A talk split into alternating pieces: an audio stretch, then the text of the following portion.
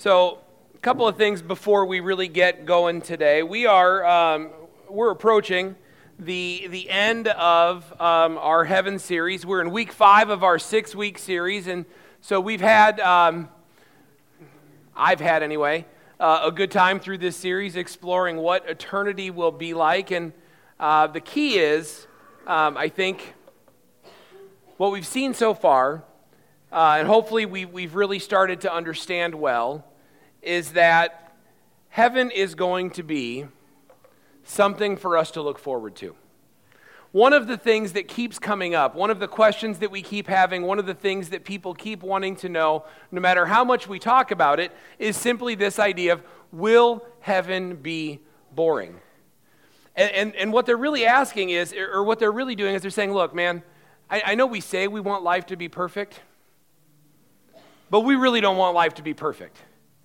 Uh, we don't want it to be perfect because in our minds, this idea of a perfect life feels like it's going to be pretty dull and dry and safe. And we weren't hardwired to be safe. That's not how we were created. It's not what we were created for. We were created uh, for adventure. Okay? And, and, so, partly when we start having this conversation about heaven, it's hard for people to get excited about living in heaven. And it's hard for people to get excited about living in heaven forever because they think, yeah, okay, it won't be terrible, but it's not going to be awesome.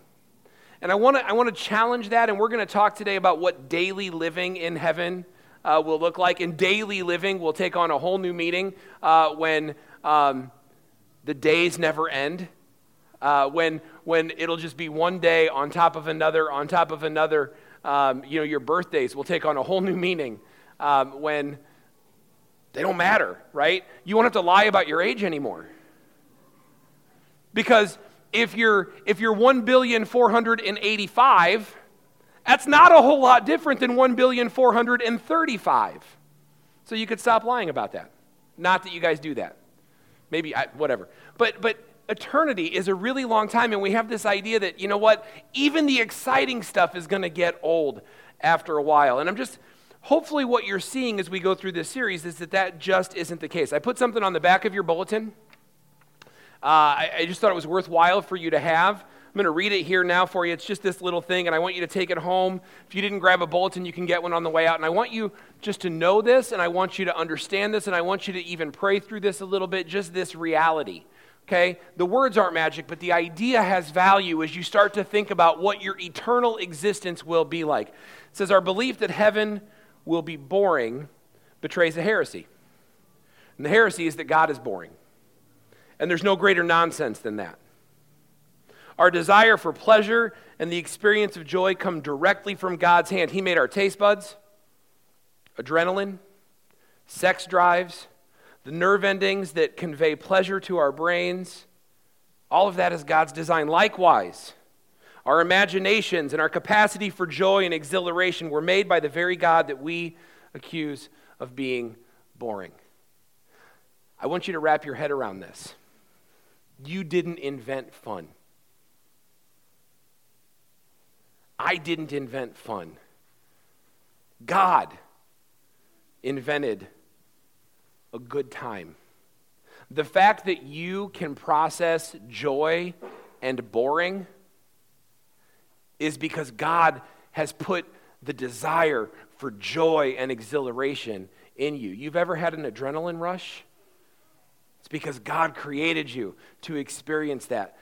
The best pleasure that you know, God allows that in your life. God is the author of exhilaration and joy in a way that you can't possibly understand. And so, what I want you to understand about heaven is simply this while we can't know exactly what it's going to be like. And we've been looking throughout this series, and, and we'll keep going today. But while we can't know exactly, what we can know is that God has in store for us things that are exceptional, spectacular, things that we can't possibly begin to understand. As a Christian, your eternity is going to be the best ever. But some of you still don't believe me. Some of you still don't believe. I, I, say that, I say that, I say that, and you're like, yeah, okay, that's, that's all fine and good. but I don't believe it. And the reason you don't believe it is simply because I should turn this on and then it's really going to work for me. Is because your Christian life is boring. I mean, some of you have a really hard time believing that your eternity is going to be exciting uh, because you're going to be there with the God of the universe. And the reason you have a hard time believing that your eternity will be exciting because you're there with the God of the universe is because your Christian life is sad. It's boring, it's a little bit pathetic. And all the fun that you have in your life, I mean, some of you, if you're really honest, all of the fun you have in your life is something that's rooted in sin that you shouldn't be doing anyway. And you're like, okay, so if the only joy I have in my life is when I'm doing something that God says no to, then I can't imagine heaven being great when I can't do the things that God says no to. And listen to me, I, I need you to hear me on this. That's not on God, that's on you. Because God is the author of joy. And, and by the way, if you're getting your joy out of something that God says no to, then I want to be really clear about what you're enjoying. You're enjoying a cheap counterfeit. That's all it is. You're enjoying knockoff. You're enjoying cubic zirconia, okay, instead of the real thing. You know what it's like? With all due respect to Pizza Hut, you're enjoying Pizza Hut. When what you should be enjoying, what you were created to enjoy, was Lou Malnati's. right? And those of you that Chicago, eh, I mean, you know what I'm talking about. Those of you that don't, we'll go. We'll take a trip. I will drive two and a half hours to eat pizza with you, and then we'll come back. And then we'll eat Pizza Hut, and you can know what you've been missing out on. But we assume that heaven is going to be boring, and we assume that heaven is going to be boring because we get all of our excitement and joy out of these cheap knockoffs and, and not what we were intended to have. And God has called us to live on the edge. Look at this. Look, look at what uh, the psalmist says in Psalm 16 11. He says, You will show me the way of life, granting me the joy of your presence and the pleasures of living with you forevermore. Uh, the psalmist understands here, under the inspiration of the Holy Spirit, that being with God forever is going to be unbounded joy. That being with God forever is going to be pleasures of, of living that you've never experienced. And, and again, some of you, because you've started to equate, you've bought into the cultural lie. You've bought into the cultural lie that I've lost my train of thought, and the reason is this. I'm going to tell you where I'm at. As I looked up over here and I saw Travis wearing his Alshon Jeffery jersey, who, in case you didn't know, used to play for the Bears and now plays for the Eagles, who are in the Super Bowl today. And so, in a sense, we've got a Bears connection, so it's going to be okay today. Um, none of you care about that. I just, I looked up and, like, oh, yeah, all right. So there was a thing we were talking about, and it was awesome.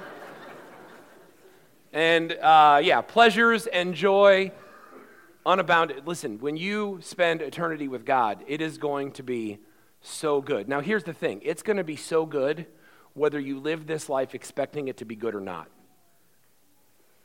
So, so don't be confused. I mean, if you're living this life kind of in a ho hum, I'm not sure, heaven will be exciting, you'll get there. It's not like God's going to say, well, you thought it was going to be boring, so it's boring for you forever. That's not going to happen.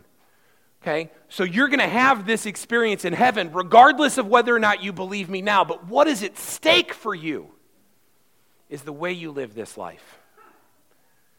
And if you would just get this as a Christian, then you could live this life with excitement and purpose and passion, with with the right kind of adrenaline always flowing, with the right kind of pleasure always just surrounding you and, and, and enveloping you, this, this could be so good.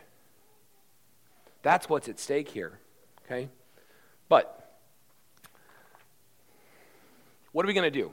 What's heaven going to be like? First thing I need you to know is this you are going to reign in heaven. Reigning in heaven is kind of like the family business. God, your heavenly Father, um, who has adopted you as his very own children. First John tells what love the Father has lavished on us that we should be called children of God, and that's what we are. God has adopted you as his very own children. God is the ruler of the creator of the universe, and um, he has designed you to reign with him. So you will, first thing, what's my daily life like? Well, you will reign in heaven. You will rule in heaven. Revelation 5:10 says it this way, and you have caused them, them being Christians, you have caused them to become a kingdom of priests for our God. Okay? This is this is the angel talking to Jesus about what's happened through the cross. You, through your blood and sacrifice on the cross, they have become priests now because they have direct access to the throne of God. They are now children of God. You've caused them to be priests of our God, and they will reign on the earth. And we're thinking, okay, reign on the earth. That's what we're doing now. No, no, no. You will reign on the new earth, the eternal earth. It's the family business. And so part of what's happening now is we are in this training leadership apprentice program. We keep going, okay, and we understand that every citizen of heaven will have an appointed role. So, what is your daily life like? Well, you're going to reign, and, and guess what? You're going to work. For those of you that thought heaven was this permanent vacation um, where you weren't going to work, you were just going to be there and it was going to be grand and you were going to sit on a cloud and you were going to play a harp, that's not exactly what it's like. You're going to work. You're going to work hard. You'll love your work. Your work will bring you joy.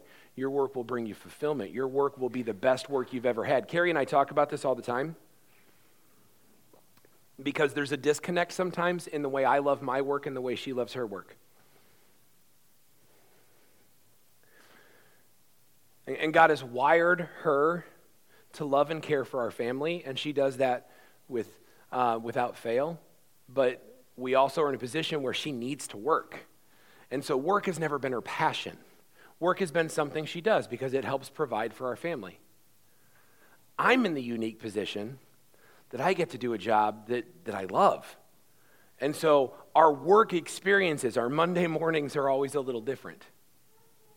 Okay? But in heaven, you're going to work. But what you're going to do is you're going to work at something that completely satisfies your soul. I don't know what job you'll have. I know that we'll reign. I know that we'll rule. I don't know what job you'll have. I know what jobs you won't have, right? Um, I was a counselor for a lot of years before I was a pastor. I won't be a counselor. We won't need mental health counseling in heaven. Uh, Carrie's job is a social worker. That, that's not going to be a, a heavenly job. Okay? I don't know. I kind of always really wanted to be an astronaut. don't laugh. I did. But in a fallen mind, there's only so much that my brain can, can process and understand and do. And so I have a feeling if God lets me pick, that I might do some space exploration in heaven. Yes, be, we talked about we'll, we'll get to explore, we'll get to adventure. And so that's, I'm going for that. Carrie's always wanted to design homes. Maybe. And you're like, man, but how will you get to do that? You won't know any of that stuff when you get to heaven. No, I won't know any of that stuff when I get to heaven. I will have eternity to study it. You know? And so if I have to spend a lifetime, like my lifetime, learning about it, well, then I'll, guess what? I'll still have eternity after that to go ahead and put it into practice. I don't know what our roles will be, but here's something we need to know, and this is a myth that we've kind of bought into about heaven, is that you know everything you need to know now or when you get to heaven, you'll know everything that there is to know. And that's not true. Here's the deal when you get to heaven, you're going to learn. When you get to heaven, you will have to learn new knowledge. You won't know everything that there is to know. You're going to spend eternity learning. First of all, I, I can tell you that because God is unknowable. God is infinite. Infinite means that there is no end. So, if nothing else, you're going to spend eternity learning to know God better. Unimpeded relationship with God in heaven. And you are going to continue to learn and grow and to know Him better. And there will be no end to that because He is infinite and we are finite. which means we can't ever experience all of it. But there's more. Like, I'm not going to get to heaven knowing everything that's ever happened. I'm not going to get to heaven knowing how Instagram works. I'm going to have to learn how Instagram works. Okay, I'm not going to get to heaven being able to hit a hole in one every time I go golfing. Yes, by the way, there will be golfing in heaven. Some of you have asked that question repeatedly in the box is will there be sports in heaven? Why would there not be sports in heaven? I mean, honestly, do you really? I mean, this is a, this is a legit, straight up question. Do you really believe that sports and entertainment and excitement are a product of the fall? I mean, if, if Adam and Eve hadn't sinned, are you telling me that there would have never been a pickup basketball game? That kids wouldn't naturally have decided to play catch? Those things aren't a product of the fall. The thing is, well, we've just never experienced what they're supposed to be like. And some of you are right away, you're like, no, no, no, no, I'm too competitive. Right? In heaven, if I lose, that's going to be bad. I mean, some of you are bad losers. I mean, let, us be honest. Some of you are bad losers. And you're like, well, in heaven, if I lose, then it's not going to go well. Listen, that just, that just tells me you don't understand redemption. Because the part of you that's competitive stays. The part of you that's competitive to the point where you can't lose, that's part of you marred by sin. The part of you that enjoys the exhilaration of playing the game, the part of you that enjoys the camaraderie that comes from playing the game, the part of you that just, uh, just gushes over the fact that you get to do this for the next couple of hours, that's, that's going to be exemplified It's the way, see, we, we've got this idea about heaven is that, oh, nothing good will be happening in heaven. You know what? And we think about sports. Not only, okay, and because it, I'm not going to be the best at everything. I mean, when I get to heaven, it's not like we're all of equal skill, right? Like, people that are better than me at basketball are still going to be better than me at basketball. I'll be able to improve. I'll be able to develop skills. I'll be able to do things I couldn't do, and I'll be able to grow but think about this. Like, David Robinson is a good Christian man. Who knows who David Robinson is? MVP, NBA MVP, um, All Star, I don't know how many years, center for the Spurs. Good, solid Christian man. David and I are going to play some basketball. He's going to be better than me. That's okay. How many of you love to run? You're going to go jogging with Eric Liddell. Remember Eric Liddell? Have you ever seen the movie Chariots of Fire? A guy with such passion and worship with the God, for the God of the universe, who understood that God had hardwired him to run, and that God had put that in his heart to run, and that when he ran, he glorified the God of the universe, and he ran so well, he was in the Olympics, and then he was supposed to run a race on Sunday, and he refused. In the Olympics, he refused to run his race because it was on Sunday. It's okay, he won gold medals in other things on other days. You're going to go running with that dude. Heaven is going to be a far cry from what you've experienced. It's going to be great, and, and you're going to work and you're going to play. And there are going to be joys and pleasures, just like the psalmist says. Forevermore, they'll never end. But you're going to work. Nobody will fall through the cracks, though. And here's the thing I don't know what job you'll have. Perhaps you'll be able to ask God for the job you want okay? Um, perhaps you'll have the job that God gives you, but here's the thing that I know for sure the great thing about heaven is that everything you desire is what God desires, and so you can't lose. Because your heart's desire will be God's heart's desire, and those will always come together in heaven on the new earth, and that is the way that it will be. It'll just always be that way. Okay? And so there's nothing for you to fear. So we are going to reign, we are going to work. Uh, and if we reign and rule, then the natural question is who do we reign and rule? And by the way, when I say that we're going to reign and rule, some of you get really tense because you hate the government. And I'm not joking. I know you hate government. You hate everything government. You don't trust anything government.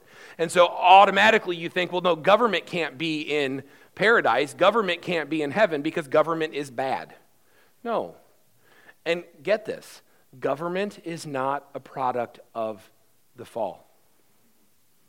God governed the universe well before he had to cast Satan out of heaven. God made Adam and Eve to govern and rule the earth well before they ate the fruit. Government is not evil. Our government is broken and flawed. It's one of the reasons we have so much trouble with government is because none of it's what it's supposed to be. What it was always supposed to be was something called a theocracy with God over everyone, everyone following God. Well, since the fall, that's been not possible. And what we know as government, a, a democratic government, at least appears to be the best alternative. But it's flawed, and we know it. And so we assume, oh, government. Well, no, but there will be government. We know this, okay? Uh, and we know let, us start with who will rule. First, we know will rule angels. 1 Corinthians 6, 2 and 3 says this Don't you realize, this is Paul talking, and he says this in a matter of fact way, because you've got believers suing other believers. That's the context here is you had people in the church, like I would get really mad at, at, at Joe in the church, and so I would sue Joe, and Joe would countersue me, and we would go to this public courthouse where someone who is not a Christian would try to decide between the two of us who's right and who's wrong. And Paul says, Don't you know that's stupid?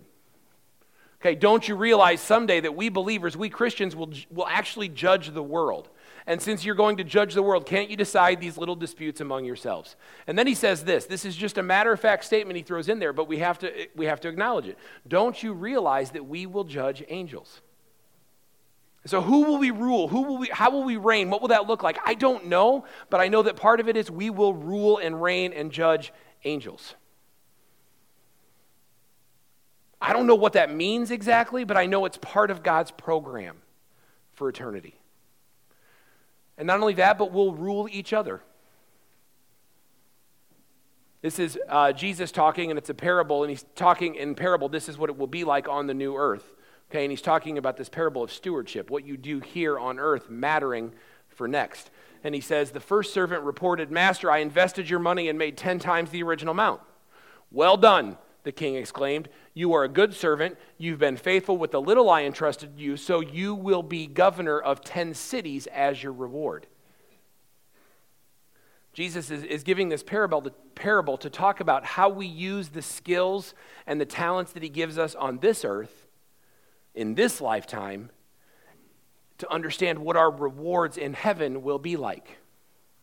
And so, what he says in this parable is, you know, you were faithful with the things I gave you here in this life. So, guess what? I'm going to give you those things in the next. You'll be ruler over 10 cities in the next, which means some of us will manage and govern cities. Companies. Will there be companies? Sure, there'll be companies. Why wouldn't there be companies? Are you telling me that in a world absent of the fall, in a world absent of the fall, that businesses wouldn't have come up? Why wouldn't they? Isn't that natural?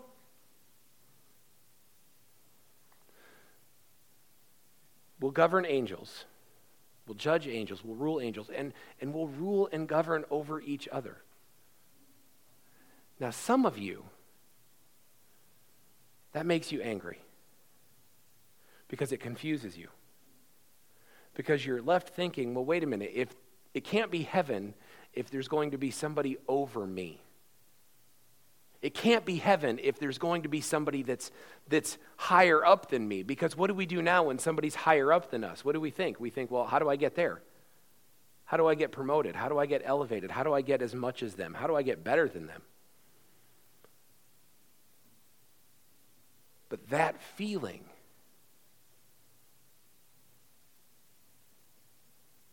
it's something left over from the fall. God will redeem that. God will change that feeling. See, one of the things that's happened in the world that we live in, well, we'll get there in a second, but let me just tell you this God has groomed us for leadership. That's what's happening in this world. See, this is this grand thing uh, that we keep talking about. And we keep talking about it in terms of rewards in heaven. And this is, honestly, it's why this whole series started. Because we said something, uh, I, I think I stood up here during our I Am series last fall, and I made a statement that said, hey, in heaven, not everyone will have the same experience. It'll be great for everybody. It'll be perfect for everybody. It'll be infinite joy for everybody. But not everybody's experience is going to be the same because there is something about rewards in heaven. And that floored people. And it floored people because they assumed if there's rewards in heaven, then that means there's a hierarchy in heaven. If there's a hierarchy in heaven, then it means we're going to have this relational tension. But the relational tension part is part of your brokenness. So understand that in this life, God is grooming you for leadership because you are going to lead on the new earth. And, and, He's not simply preparing that place for you, He's preparing us for that place. It's just something you have to understand. And, and that's why we say that our deeds here matter. And this is the thing that wrecked it for us from the beginning. This is, is what, what threw us for a loop. So let's talk about 1 Corinthians. Here's what it says Anyone who builds on that foundation, that foundation Paul's talking about here is the gospel. It's Jesus Christ as the foundation. Says, okay, so if Jesus is the foundation, so for this conversation, he's saying we're all having the same understanding that we are all Christians. We have all submitted to and we are all following Jesus. So, this is a conversation, a judgment that he's going to talk about that is for Christians. So, nobody will come away from this judgment going to hell because this is a judgment that is for Christians specifically if you are, I, I, I got to make sure we get this. If we're a part of this judgment, you are in heaven. So, what's at stake here is not heaven and hell, but it's rewards in heaven or lack of rewards in heaven. Okay, and so here's what he says Anyone who builds on that foundation, Jesus, may use a variety of materials. You can build with whatever you want gold, silver, jewels, wood, hay, or straw. Okay, the idea there being that what you bring to the table is on you. You can build with whatever you want. What you bring to the table, what you bring to this judgment is on you. You build gold, silver, jewels, great. You build wood or you bring wood, straw, and hay, hey, your prerogative. Okay? But on Judgment Day, fire will reveal what kind of work each builder has done. The fire will show if a person's work has any value. If the work survives, then that builder will receive a reward. But if the work is burned up, the builder will suffer great loss. The builder will be saved because this isn't about heaven and hell. The builder will be saved regardless, but like someone barely escaping through a wall of flames. And that's, that's one of the texts we used to understand. There, there's going to be rewards in heaven, so listen to what I'm telling you. Your deeds matter. What you do as a Christian matters.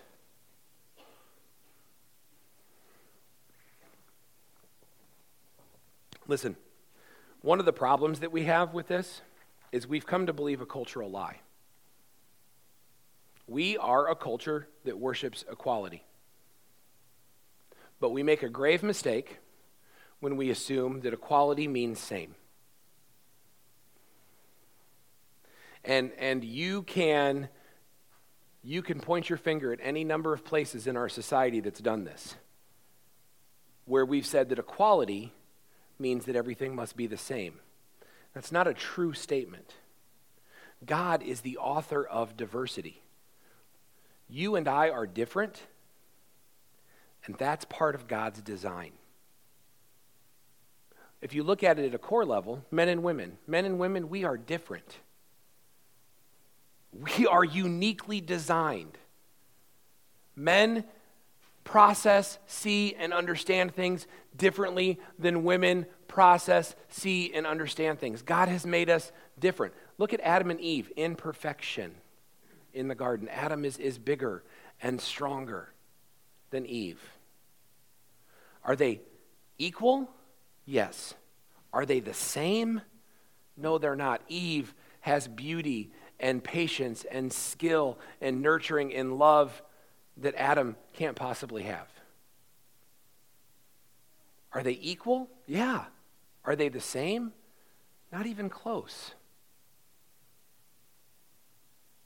God's design is for diversity. And so, what happens though in this world is we look at diversity as a bad thing, or uh, we look at difference as a bad thing. And what we say is that equal and same must be together, or something is broken and wrong. But it's illogical to assume that everyone in heaven will be equal in ability and passion or reward. What you do here matters. I need you to grasp that because some of us assume, and, and, I've actually had people say this to me. People, you know, they'll sit in my office, they'll send me emails, they'll want to know, okay, so I'm a Christian, I follow Jesus. Why do I have to do anything else? Why should anything else matter? Well, my argument is twofold. First of all, if you're a Christian and you follow Jesus, you should desire to do more, right? Because if your heart really is changed, if your heart really has been transformed by the God of the universe, if the Holy Spirit of God is living in you, it should compel you to do more. So if you're saying to me, I'm a Christian, I don't think I should have to do more, I'm going to say to you, be careful. Okay, be careful about that. Two, I'm going to say this that it matters in eternity.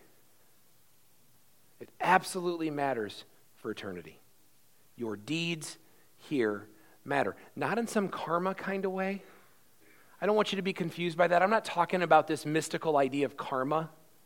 Like, okay, well, you do something good and then something good will come back around to you. That might happen because God is a good God. But I'm talking about in an eternal sense. Think about it like bank account. 2 Timothy 1.12 says this. That's why I'm suffering here in prison. Paul's talking, uh, he's writing this letter to Timothy, and he says, This is why I'm suffering in prison. And, and why he's suffering in prison is because of the gospel. And he says, That's why I'm suffering here in prison. But I'm not ashamed of it. And then this is the thing. This is the part that you have to, this is actually a hymn that some of you may know um, here. But this is the part that we really dig in on here. It says, For I know the one in whom I trust, and I'm sure that he's able to guard what I've entrusted to him until the day of his return. This is Paul saying, I'm in prison and it's okay because it counts for me. Not just it counts for me in this broad evangelical sense, which it does, but no, no, no, it counts for me in a personal, real way. And I'm okay that I'm in prison because I know the one that I've entrusted to handle my account until I get there. That I've put all of my investments in with God until I get there. And I'm sure that He's able to guard it and keep it until the day of his return when it will be credited to my account. That's why Jesus says, Don't store up treasures for yourself here, store up treasures for yourself in heaven, where thieves don't break in, where moths don't eat away, where rust doesn't eat away, but where it endures. Store up for yourself treasures here. Paul says, I am doing that. I know in the one that I've believed in, and I'm persuaded that he's able to keep everything that I give him credited to me for that day. And so, what you have to understand is that it all counts for you. Every single little bit of it counts for you. Every motion of worship counts for you in a way that you're not understanding yet.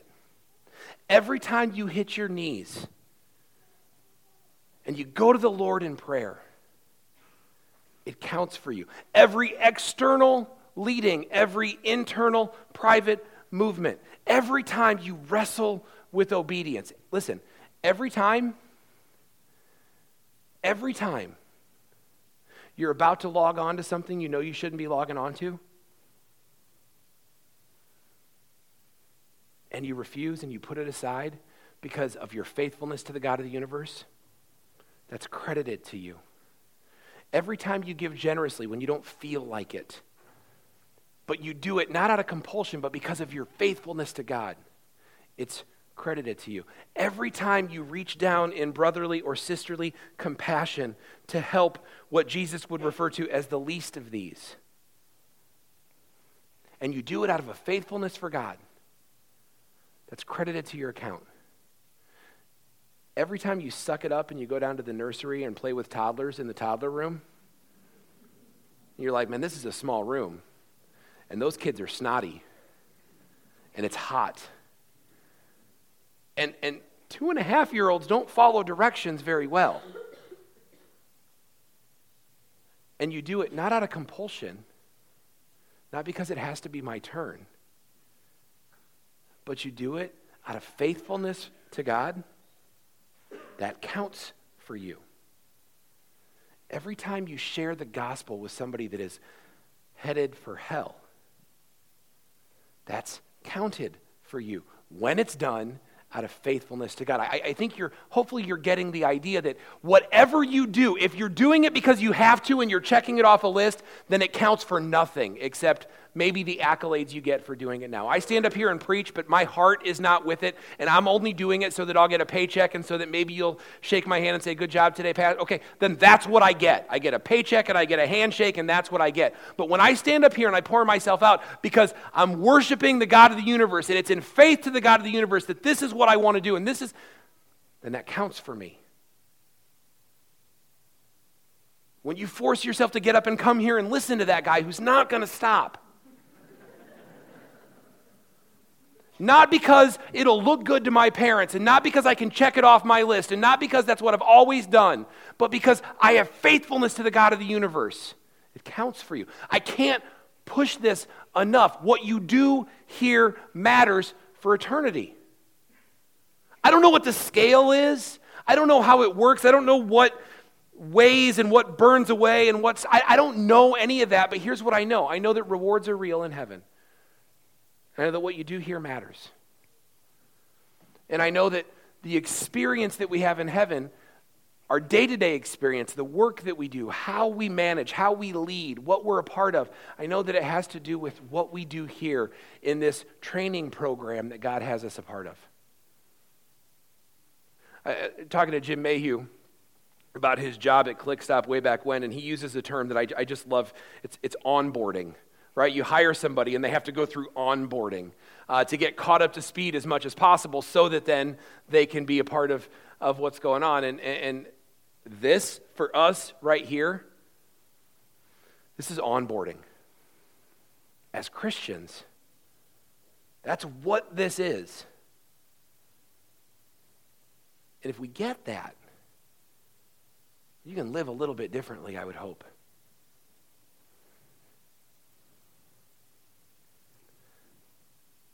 Paul says, I know whom I've trusted. I'm persuaded that he's able to keep everything that I've committed credited to me on that day. All right, couple other things that I want to do here just briefly. Um, a couple of questions people have thrown in the box. How do I know there will be culture in heaven? I keep people keep asking that question, like almost like they're incredulous when I say, "Well, yes, there's going to be jobs, and yes, there's going to be sports, and yes, there's going to be artwork, and yes, there's going to be um, uh, technology and space travel and cars and this and that. You're like, yeah, why? Why would any of that be the case? Listen to me. Culture is not sinful. In fact, what God does with Adam and Eve in Genesis 1:28 is God gives Adam and Eve a cultural mandate. This is before sin has entered the world. He says, "Okay, man and the woman they're together. It's very good. Go conquer the earth." Put the earth under submission, and create a God glorifying culture, if you will, here on the earth. Culture is not wrong. And then we get to Genesis 4, just three short chapters later, and, and we read this just this matter of fact statement that God throws in there. Uh, Jabal, who was the first of those who raise livestock and live in tents. His brother's name was Jubal, those are different, uh, the first of all who play the harp and flute. And Zillah gave birth to a son named Tubal Cain. He became an expert in forging tools of bronze and iron. And so here we are, just three short chapters after this cultural, God given mandate. And what do we learn? We learn that already we've got innovations in farming, metallurgy, tools, We've got people creating musical instruments, which means we're creating music. These are things that God specifically takes a second here in Genesis 4 to point out to us. Culture isn't wrong. God isn't going to step in at the end of all things and erase culture. You know what God's going to do? God's going to step in and He's going to redeem it, He's going to make it right. And so we start thinking about this, and that means in, in heaven we're going to create new music, maybe new musical instruments.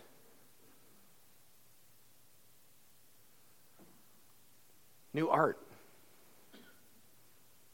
new drama.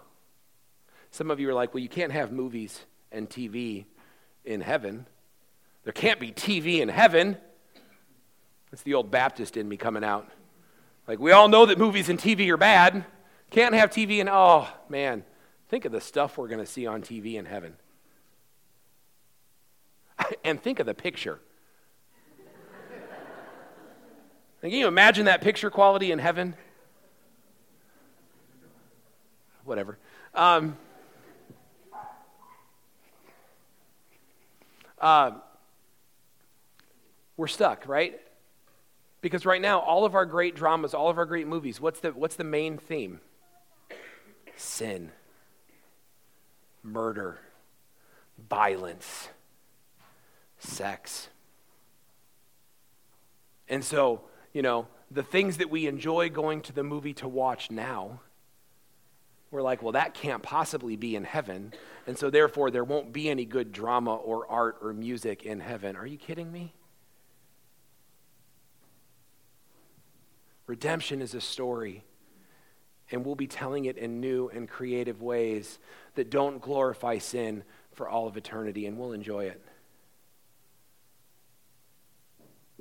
Creativity in heaven will just continue and it'll grow. And, I think we'll be surprised. And I think I've said this before, but we will look back at one point in time and we will, we will be um, thrilled about where we are and what's happened and what we accomplish. And at some point in time, I think we're going to understand, not just from a, a, a personal sin struggle way, but I think we're going to look back and we're going to understand what sin has cost us as a people, as a culture, not just in the evil that happens, but in the good that we can't do, in the amazing things that we can't accomplish. I think we're going to look back and, and, and we're going to see that. Okay?